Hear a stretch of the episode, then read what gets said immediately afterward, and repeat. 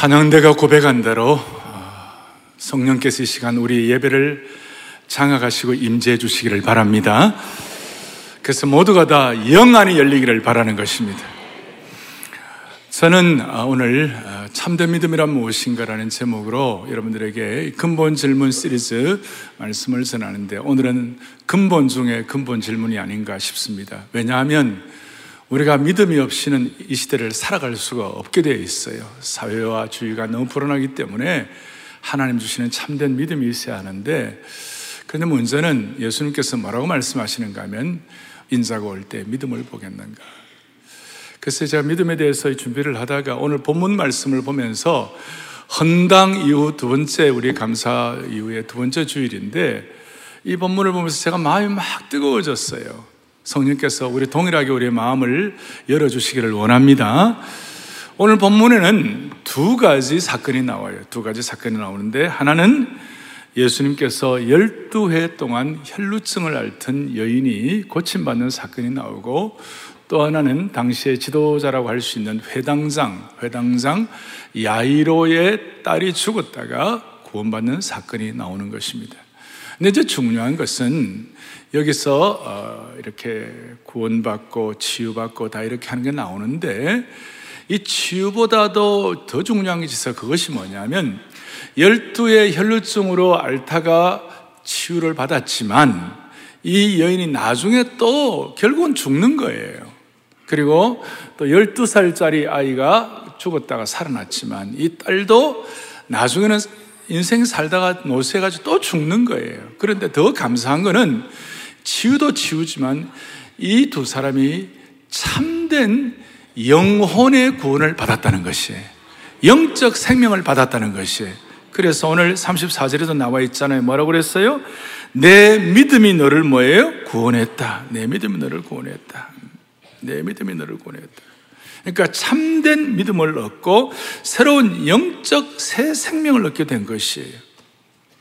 새 생명을 받았다는 그 표적이 오늘 여기에 나와 있는 것이에요. 영원한 구원, 영혼 구원을 받았는데 오늘 우리 모든 성도들도 동일한 육신의 치유뿐만 아니라 영혼의 문제, 진리의 문제, 영적인 문제가 해결되기를 바라는 것입니다. 세상에 어떤 일을 이루는데도 이치와 원리가 있습니다. 예를 들어 여름, 여름에 맵시가 나는 좋은 옷을 입고 싶다면 피파 축구 결성전이라 하더라도 피자와 치킨과 콜라를 다 먹으면서 다 피자와 치킨과 콜라를 한꺼번에 다 먹으면서 주여 몸매를 도와주옵소서 그러면 안 되죠. 절제를 해, 절제를. 학생이 원하는 대학에 가려면 게임이 재밌지만 게임 시간을 줄이고 공부를 해야 들어가는 거예요. 영적 세계도 마찬가지예요. 영적 세계에서도 영안이 열리고 은혜의 더 높은 차원을 경험하려면 영적인 이치, 영적인 룰, 영적인 원리가 필요한 거예요. 그 원리가 바로 참된 믿음인 것이에요. 이런 의미에서 제가 몇 가지 쭉 얘기할 텐데 우리는 참된 믿음이 없이는 하나님께 나갈 수가 없어요. 두 번째, 참된 믿음이 없이는 기도할 수도 없어요. 그리고 참된 믿음이 없이는 영적 세계를 알 수도 없어요. 참된 믿음이 없이는 마귀를 대적할 수도 없는 것이 참된 믿음이 없이는 세상을 이길 수도 없어요. 또 참된 믿음이 없이는 세상의 핍박과 시험도 감당할 수가 없게 돼 있어요.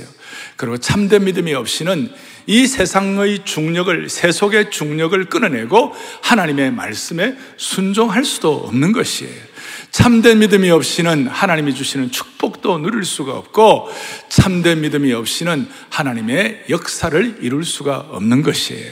제가 참된 믿음에 대한 소중성에 대해서 이렇게 말씀을 했어요. 자, 이것들을 그러면 이 참된 믿음을 이렇게 제가 서론적으로 말씀을 드렸는데 이걸 어떻게 얻을 수가 있겠는가? 어떻게 얻을 수가 있겠는가? 오늘 혈루증을 앓던 여인은 절망 중에서도 내가 예수님의 옷자락에 손을 대기만 해도 나으리라는 믿음이 있었어요. 그리고 주님은 그 믿음을, 이 여인의 믿음을 참된 믿음으로 보시고 그녀를 치유해 주신 것이에요.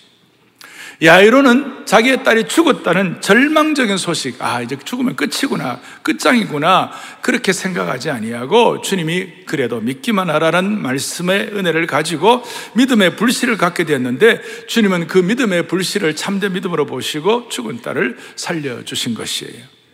그래서 이런 제가 전체적인 개화를 말씀을 드렸고 좀 더 구체적으로 살펴게, 살피도록 하겠습니다. 자, 21절에 보니까 예수님이 가시는 곳보다 큰 무리의 사람들이 모였어요.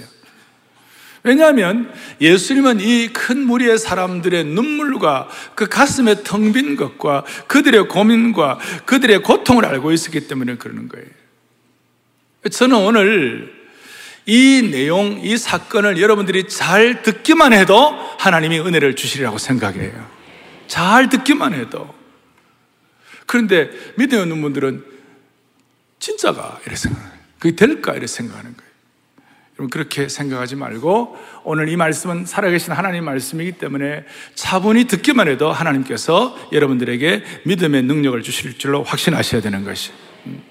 우리 가운데 겉으로는 멀쩡하지만 속은 눈물과 한숨으로 오신 분들도 있을 거예요. 오늘 이 방송을 듣는 분들도 마찬가지예요.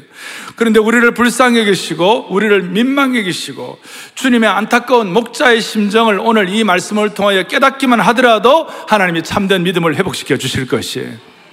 주님은 이런 개인 개인 성도 성도들 뿐만 아니라 한국 사회 정치, 경제, 환경, 교육의 불안 가운데서도 이 가운데 고통당하고 상처당하는 분들, 또 남한뿐 아니라 북한에서도 고통당하는 사람들을 바라보시면서 주님은 지금도 눈물로 목자의 심정을 갖고 계시기 때문에 오늘 그 마음이 우리에게 확인되어야 되는 것이에요. 그래서 22절에 보니까 많은 사람들이 모여 있는데 어떤 사람 하나가 황급히 예수님께 나왔어요. 나왔는데 누가 왔느냐면 회당장 야이로였어요. 그는 예수님의 발 앞에 무릎을 꿇고 엎드려 가지고 23절에 내 딸이 죽게 되었으니 그 위에 손을 얹어 구원을 받게 해 달라고 했어요.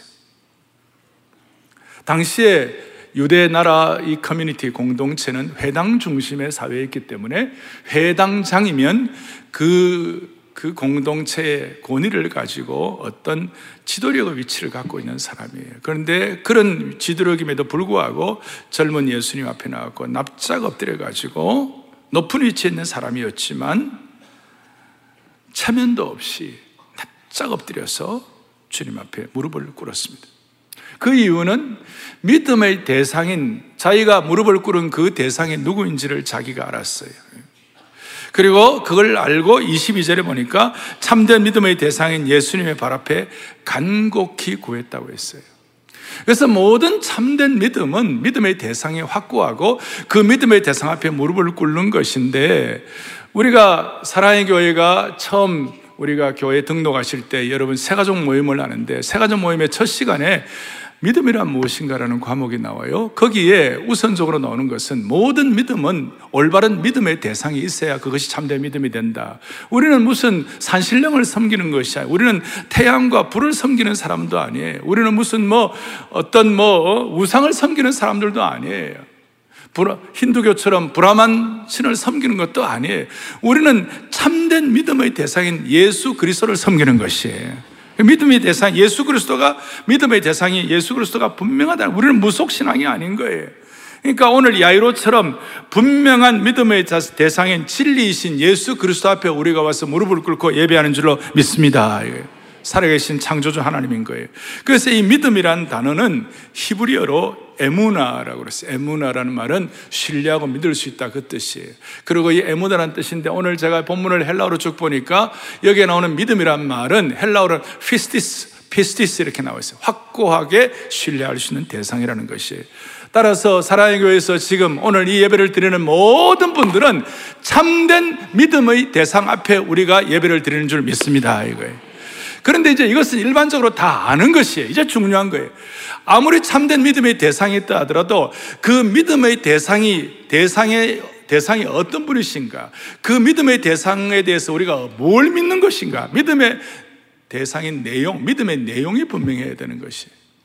제가 보니까 이 회당장 야이로는 일단 이렇게 생각했어요. 아, 이 내가 무릎 꿇는 이 예수님은 권능이 있는 분이시다. 이렇게 믿었어요.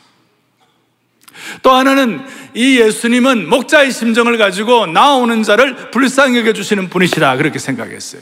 그러니까 믿음의 참된 대상이 있지만 그 믿음의 내용이 뭐냐면 하나님은 우리가 믿는 주님은 권능 있는 분이시다. 또 하나는 주님은 목자의 심정을 가지시고 우리를 불쌍히 여겨주시는 분이시다. 그러니까 믿음은 내가 어떤 핵심이 되는 것이 아니라 믿음의 대상이 어떤 분이냐가 중요한 거예요. 회당장 입장에서는 첫째 예수님은 권능 있는 분이시다. 또 하나는 예수님은 목자의 심정을 가지고 우리를 불쌍히 여겨주시는 분이시다. 이걸 우리가 회당장이 깨달았어요. 두 가지 속성이에요. 그래서 이제 이런 마음을 가지고 무릎을 꿇고 그래 너희 집에 가자. 그렇게 해가지고 예수님 가는데 24절에 보니까 예수님이 야이로 요청에 의해서 그와 함께 가시는데 무슨 일이 벌어졌는가?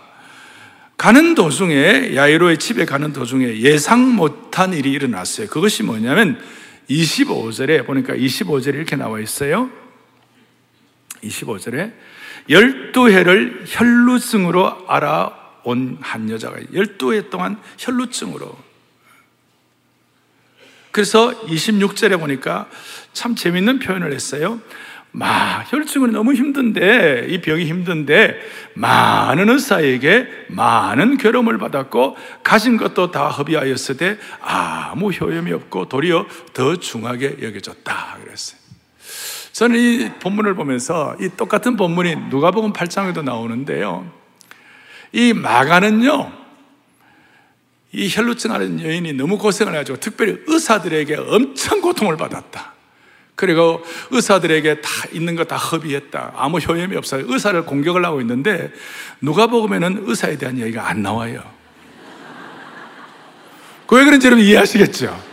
누가 보면 누가는 동종업종에 대해서는 자기가 좀 이렇게 뭔가 이게 보호막을 친 거예요. 그런데 얼마나 고생을 했는지 수많은 의사에게 시달리고 있는 거다 흡입하고 아무 효험이 없었어요. 오히려 질병이 더 악화되었다고 그랬어요. 여러분 아시는 대로 혈루증이라는 이 병에 대해서는 우리가 뭐 자세히 다 말할 수는 없지만 피가 응고되지 않아가지고 계속 하혈하는 것이에요. 당시로서는 불치의 병이었어요. 여자로서는 너무나 창피하고 부끄러운 병이었어요. 여기에 대해서 구약의 레위기 15장에 보면 이 병을 가진 여자는 부정하다고 해서 그 사람이 앉았던 자리도 더러워지고 그 사람을 만졌던 사람도 더러워진다고 했어요. 그러니까 아예 공동체 생활을 할 수가 없어요. 예배도 드릴 수가 없어요. 그러니까 남들에 비해서 소외당할 수밖에 없는 거예요. 공동체 소외당할 수밖에 없어요. 그러니 자기 병을 아마 비밀로 했을지 모릅니다. 12년 동안 혼자 끙끙 앓았으니까 어쩌면 혼기를 놓쳐서 시집도 못 갔을 것이에요. 정상적인 생활 불가였어요. 그럴 때 여인의 마음이 어땠을까요? 나는 부정한 여자야. 나는 소망 없는 여자야. 늘 이렇게 생각했을 거예요. 사람을 만날 수도 없고 사람 앞에 나서기도 꺼리껴지고 그래서 그의 마음은 그녀의 마음은 고독과 외로움으로 상처로 지쳐 있었던 자매예요. 12년 동안 출혈을 했으니까 그 아름다운 여인의 얼굴도 보기가 힘든 상태가 되었을 거예요. 한마디로 혈루증은 이 자매의 모든 꿈과 모든 행복과 소망을 다 앗아가 버린 거예요. 대신 비관과 절망과 죽음의 권세에 시달리고 있었던 거예요. 그래도 남아있는 것은 뭐 남아있는 게 목숨이라고 어찌어찌 한번 이 목숨을 연명하고 유지하는 거예요. 어느 정도의 삶의 약간의 애착 때문에 죽고 싶어도 죽지 못하는 그런 상태에 있었어요. 수많은 의원들에게 시달림 받고. 저는 오늘 우리 주위에도 이런 분들이 많다고 생각합니다. 살아있지만 반송장들 같은 분들이 많이 있는 것이에요. 그래서 그런 분들이 이 가운데도 있다면 이 시간 주님의 음성을 듣고 가시기를 바라는 것이에요. 주님의 음성을 듣고 영안이 열려가지고 찬송과 존귀와 영광과 부요가 주님께 있는 줄 믿사오니 주님 앞에 내 삶과 내 인생을 올려드립니다라고 진심으로 고백하고 기도할 수 있다면 하나님이 혈루증 여인을 고쳐주신 것처럼 필요하면 지금 이 말씀을 듣는 순간 하나님께서 역사하시기를 원하시는 것이에요. 그리고 이 사매가 이렇게 된 이유가 뭐냐면 27절에 보니까 예수님의 소문을 들었다고 그랬어요. 예수님의 소문을 듣고 이렇게 예수님께 나온 거예요. 예수님의 어떤 소문일까? 예수님은 나병 환자도 고치셨다. 예수님은 맹인도 고치셨다. 걷지 못하는 사람도 주님이 고치셨다. 예수님은 거라사인 귀신들, 군대 귀신 들린 자도 주님이 고쳐주셨다. 소외받던 사마리아 여인도 예수님 때문에 새로운 인생을 찾게 되었다.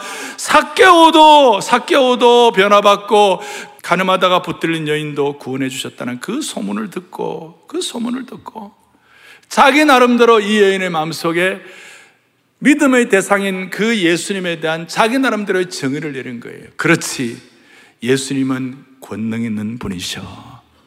뿐만 아니라 권능이 있을 뿐만 아니라 예수님은 사랑의 하나님이셔. 요 두 가지가 요 두 가지가 결정이 된 거예요. 그러니까 이 생각이 들어가지고 이 마음이 생겨가지고 무슨 일을 했는가? 27절, 28절에 보니까 무슨 믿음이 생겼냐면 예수님은 권능의 하나님이야. 예수님은 사랑의 하나님이야. 그걸 깨닫고 난 다음에 그의 옷에 손을 대니 내가 그의 옷에만 손을 대어도 구원을 받으리라 그랬어요.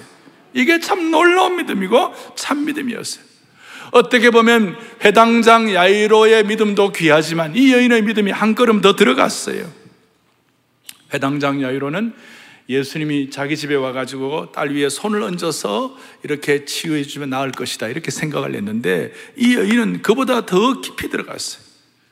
자기는 내세울 입장도 못 되고 사람들과 어떻게 공동체에 나갈 수도 없으니까 아무 말도 못하고 얼굴도 못하고 못 들고 나같이 누추하고 더러운 여인에게 주님이께 어떻게 손을 달라고 할 수 있겠나 손을 얹어 달라고 할 수 있겠는가? 그것도 안 되는 거예요. 이렇게 생각하고 마음의 소원을 어떻게 예수님의 뒤에 가가지고 옷자락에 손만 만져도 낫겠다. 어떻게 보면 더 겸비한 마음의 생각이 들었어요. 믿음을 가졌어요.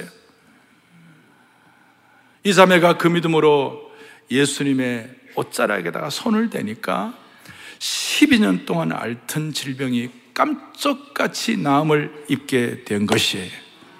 누가복음 8장에 똑같이 본 그 본문에 누가복음 본문에서는 옷자락에 손을 대니 즉시 나왔다 그랬어요. 즉시. 즉시. 깜짝같이 즉시 나니까 이 자매는 뛸 듯이 기뻤고 병이 난 것도 귀했지만 그 안에 참된 믿음이 회복됨으로 말미암아 영적인 새 생명, 영혼이 구원되었고 영원한 새 생명을 누리는 능력을 받으니 이 자매가 참된 믿음을 통한 기쁨과 환희와 감사함이 마음속에 막 출렁거리고 어떻게 보면 자기가 할 수만 있다면 큰 소리로 나왔어요! 라고 외치고 싶은 그런 마음이 들었을 것이에요. 제가 왜 이렇게까지 말씀을 드리는가? 여러분, 이 여인 외에도 수많은 인파가 예수님의 옷에 손을 대기도 하고 심지어 어떤 사람은 예수님의 몸에 부딪히기도 하고 예수님의 발목을 잡는 사람도 있었을 것이에요. 근데 그런 사람들에게는 아무 일도 일어나지 않았어요. 차이가 뭐냐? 믿음의 차이였어요. 오늘 우리 주위에 보면 교회는 나오고 예배는 드리는데 오늘도 이 시간 예배는 드리지만 무기력하고 생명력이 없고 형식적으로 겨우겨우 신앙생활하는 분들이 많아요. 사랑하는 모든 성도들이요. 오늘 그런 분들도 예외 없이 오늘 이 혈루증에서 즉시 나음 입었던 여인처럼 하나님은 권능의 하나님이 예수님은 권능의 하나님이시다. 예수님은 사랑의 하나님이시다. 권능과 사랑에 대한 눈을 떠가지고 필요하면 지금 즉시 치유받는 역사가 일어나기를 바라는 것이에요. 참된 믿음으로 예수님의 옷자락을 만질 때 그런 역사가 일어나는 것이 다시 얘기합니다. 참 믿음의 대상인 예수님에 대해서 예수님은 권능해 보내시다. 또 하나는 예수님의 사랑이 보내시다. 이게 믿음의 공식이에요. 믿음의 공식. 믿음의 공식. 그러니까 참된 믿음은 두 가지 요소가 있다는 거예요. 예수님의 권능에 대한 신뢰가 있어야 되고 예수님의 사랑에 대한 기대를 동시에 갖는 것이 참된 믿음의 내용인 줄 확신하셔야 되는 것이. 여러분 요셉을 보십시오. 요셉은 노예 생활을 했어요. 그런데 그 노예 생활을 하는 가운데서 요셉은 조금도 의심치 않는 두 가지가 있었어요. 하나님은 능력의 하나님이시다. 그리고 그 하나님이 나를 사랑하신다.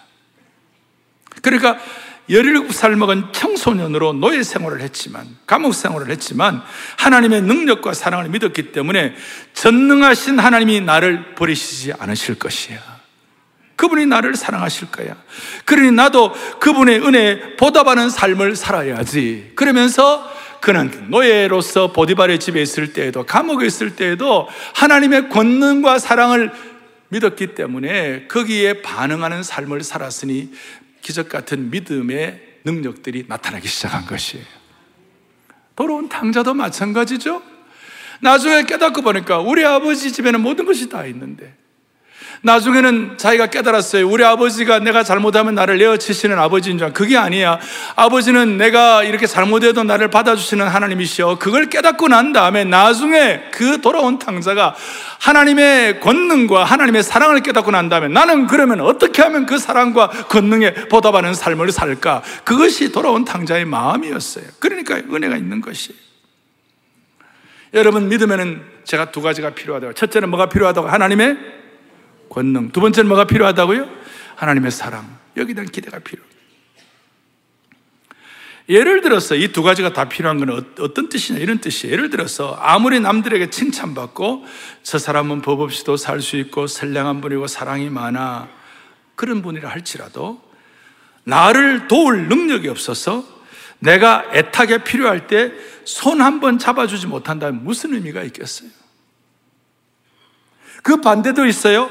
아무리 능력이 많으면 뭐합니까? 세계 최고의 갑부 빌 게이츠나 워렌 버핏이라 하더라도 그 사람이 나와 관계가 없다면 나를 사랑하지 않는다면 그 부가 내게 무슨 일을 일으킬 수가 있겠어요?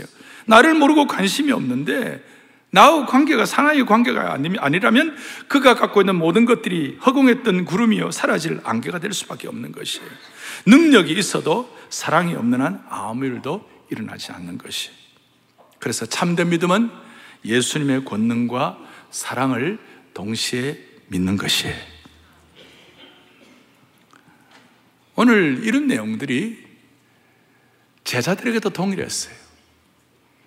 제자들이 어느 날 마태복음 8장에 보니까 풍랑이는 바다를 풍랑의 바다에서 그 상황을 제자들이 그 사건을 대면했어요. 그런데 거기서 뭐 벌벌 떨면서 난리가 난 거예요. 근데 예수님께서 뭐라고 말씀하셨어요? 다른 얘기 안 했어요. 어찌하여 그렇게 믿음이 없냐? 믿음이 적은 자들아. 예수님을 앞에 놓고도 창조주 하나님의 권능을 믿지 못했어요. 예수님과 함께 있으면서도 예수님의 사랑을 믿지 못해. 그러니까 벌벌 떠는 거예요. 그러니까 주님께서 말씀하시니까 바람과 바다도 잔잔하게 되니라 그랬어요. 권능과 사랑의 믿음의 대상이신 주님을 우리가 믿는 것이에요. 자, 예수님이 이런 권능과 사랑을 갖고 계시다는 사실에 대해서 제가 이렇게 말씀하면 많은 성도들이 그렇지 예수님은 권능과 사랑이 있는 분이야. 그렇게 지적인 동의를 하는 분들이 많으세요. 지적으로 오케이 하는 분들이 많아요. 그런데 지적 동의가 참된 믿음은 아니에요. 안타까운 것은 오늘날 수많은 그리스도인들 가운데 지적 동의를 믿음으로 참된 믿음으로 오해하는 경우가 많아요. 지적으로 동의한다고 해서 참된 믿음이 있는 것이 아니에요. 우리가 이 세상을 살아가는데 일반적인 지적 동의가 많이 필요하죠. 예를 들어서 인터넷 뱅킹도 믿어야 되는 것이고, 물은 100도가 되면 끓을 것이다. 그것도 믿는 거예요. 빨간불이 켜지면 차들이 설 것이다. 믿는 거예요. 부동산 계약을 하면서 돈을 지불하면 저 부동산이 내 것이 된다. 믿음 있는 거예요. 일반적인 믿음이에요. 그러나 이것은 구원받을 만한 참된 믿음은 아니에요. 이 참된 믿음은 지적 동의 정도가 아니에요. 자, 이제 오늘 중요한 이제 믿음 보고를 해야 되고 적용을 해야 되는데 이제 이 시간부터 여러분들이 정신을 집중하셔야 되는 거예요. 오늘 야이로와 그 다음에 이 혈루증 든 무명의 여인이 야이로는 이름이 있었고 그 다음에 이 여인은 이름이 없었어요. 이름이 있든 없든 사회적인 위치가 있든 없든 상황이 뭐 괜찮아 보이든 그렇지 않은 상관이 없이 참된 믿음이 있으면 주님 앞에 간청하게 되어 있는 것이에요. 그의 영적 GPS가 주님 앞에 나와가지고 무릎을 꿇고 주님 앞에 강청하게 되어 있는 것이에요. 참된 믿음은 우리에게 강청하는 기도를 하게 한다. 아멘. 네. 이걸 마음에 갖는 거예요. 야이로는 나름대로 예수님의 손을 얹어주기를 강청했고, 이 여인은 감히 예수님께 감히 어떻게 할 수가 없으니까 몰래 옷자락을 만지기만 하더라도 되겠다 하는 이것이 나름대로의 이 여인의 강청이었어요. 그러니까 참된 믿음의 적용은 강청을 통하여 열매를 맺게 되는 것이에요. 강청을 통하여. 그럴 때에 하나님 앞에서 육신의 치유뿐만 아니라 영혼의 구원, 영원한 새 생명까지 얻게 하는 축복이 있는 줄로 믿으셔야 되는 것이. 제가 이제 이 말씀을 연구를 하다가 프란시스 맥노트라는 힐링, 치유에 대한 대가가 있는데 이런 강청하는 기도는 어떤 기도인가? 그것은 바로 chutzpah 기도이다. 후츠바의 자세이다 그랬어요. 그래서 chutzpah가 뭔지를 살펴보니까 이 chutzpah는 그 이스라엘 사람들이 디아스포라로 흩어졌을 때각그 지역에 갖고 히브리어가 약간 현지화되는 그런 언어를 이디시 언어라고 동구 유럽 같은 데 이디시라고 그러는데 이 후츠바라는 단어를 쓰이는 묵음이고 후츠바인데 잘 보세요. 디아스포라 유대인의 현지화된 히브리어인데 이디시어로 뜻이 뭐냐? 강심장, 담대함, 부끄러움을 무릅쓰는 무모함 이런 것이 후츠바라는 것이에요. 그러니까 대표적인 후츠바가 뭐냐 하면 누가 보면 18장에 불의한 재판관 앞에서 과부가 어떻게 할 수가 없으니까 뭐 어떻게 자기 문을 할 수가 없으니까 세상 사람들이 볼 때는 무모한 담대함을 가지고 나가서 강청하는 기도를 했는데 그것이 바로 후츠바라는 것이에요. 지난주에 우리가 나라를 사랑할 때에 초량교회에서 6.25 때 사람들이 모여가지고 옛날 우리 신앙 선배들이 마룻바닥에서 눈물로 간절한 기도하는 것이 그것이 후츠바라는 것이에요.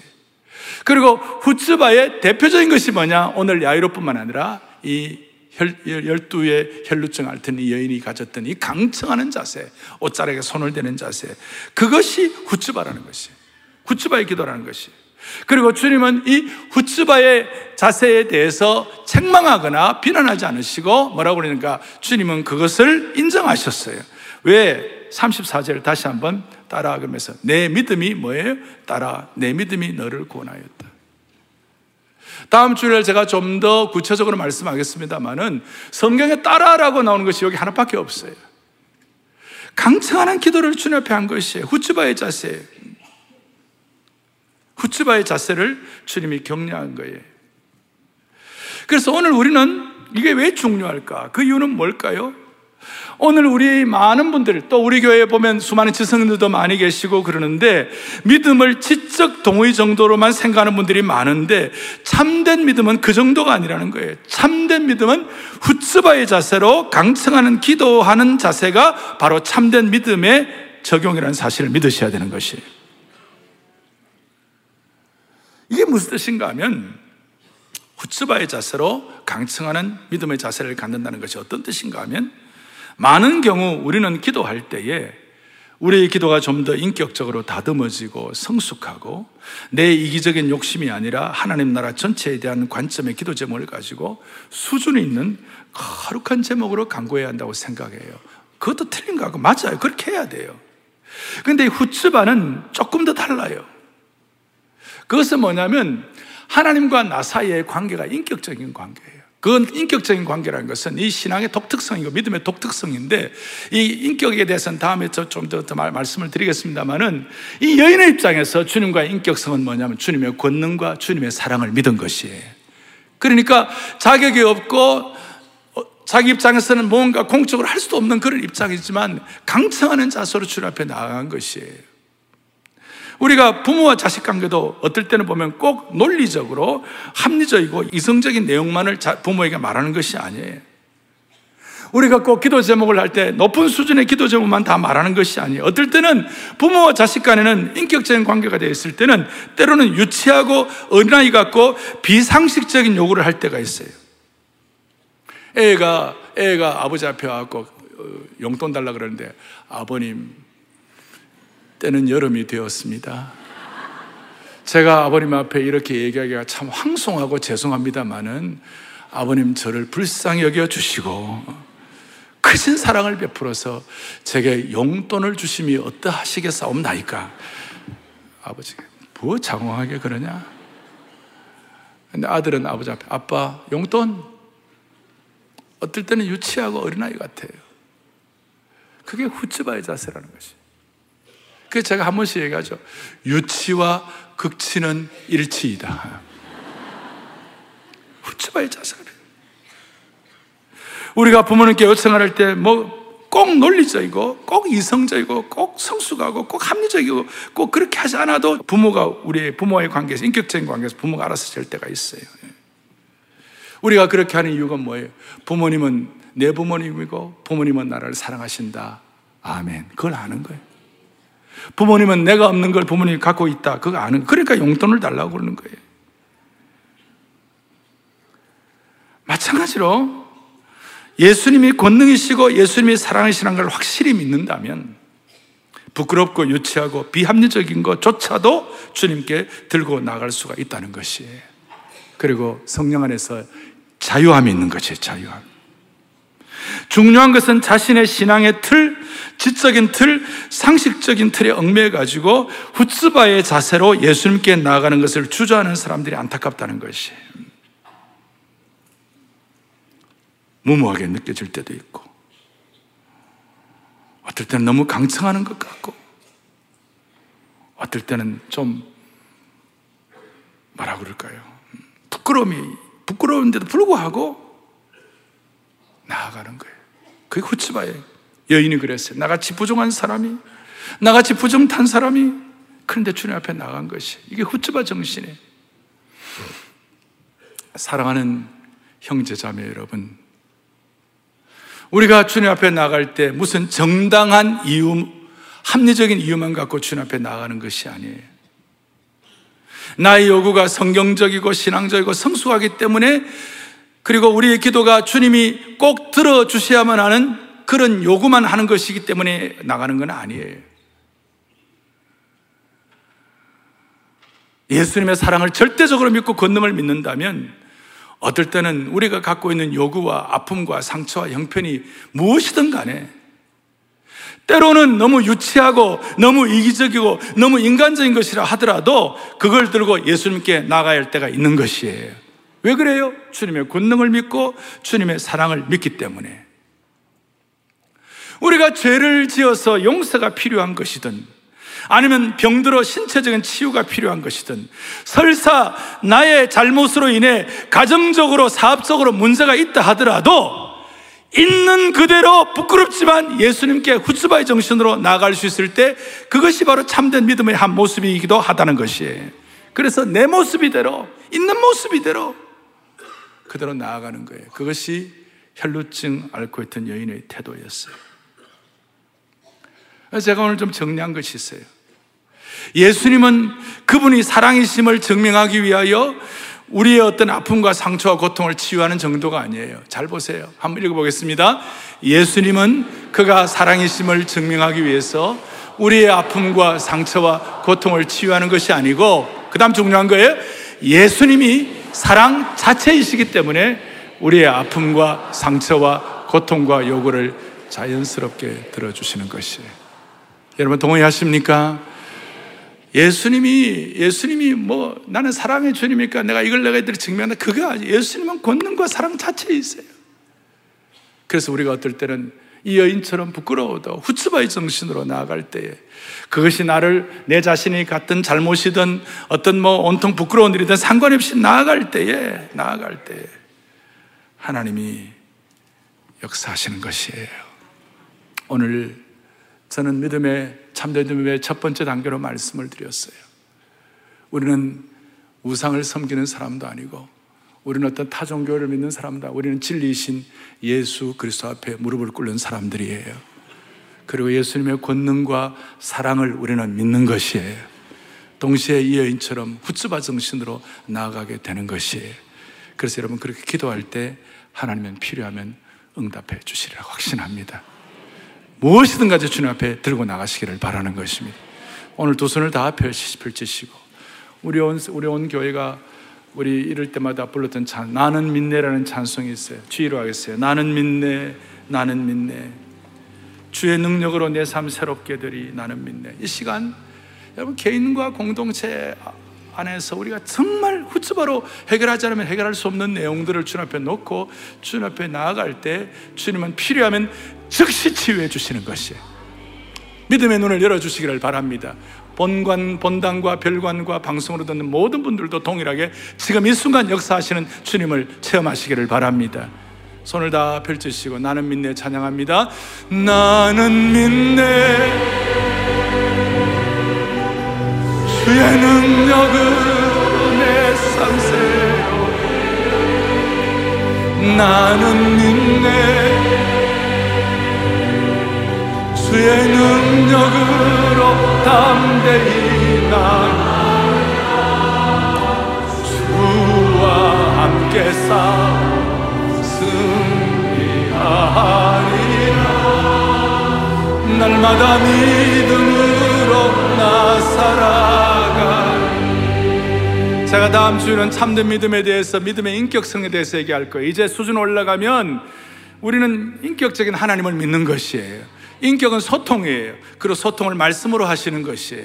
그리고 믿음의 어떤 임계점을 돌파하는 또 그 부분이 있어요. 그건 제가 to be continued 더 할 거예요. 그런데 여러분들 나는 믿네 하면서 이 시간 일단 후츠바의 믿음으로 이 여인처럼 정말 죽을 만 죽을 만한 상황, 어떻게 내 힘으로는 감당할 수 없는 상황을 주님이 이 시간 치유와 변화의 현장을 체험하기를 바라는 것이에요. 다시 한번 나는 믿네 하겠습니다. 나는 믿네. 주의 능력을 내 삶 새롭게 나는 믿네 주의 능력으로 담대히 나가리라. 주와 함께 싸워 승리하리라. 날마다 믿음으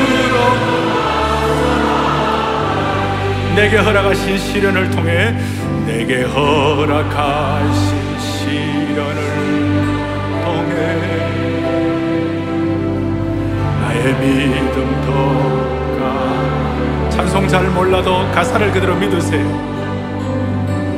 험한 산과 골짜기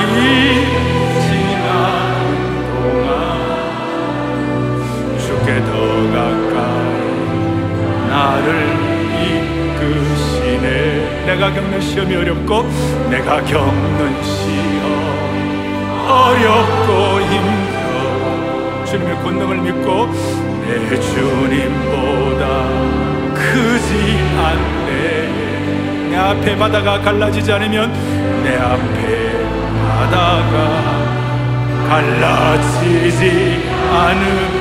주가 나로 바다 위 주가 나로 바다 위 걷게 하리 나는 믿네. 나는 믿네. 주의 능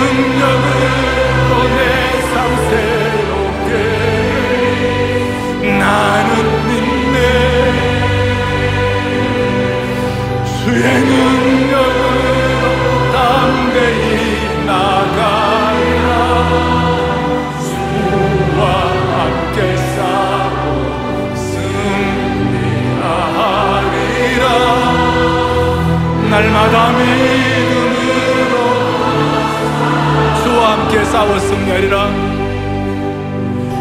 주와 함께 싸워 승리하리라. 날마다 믿음으로 나 살아가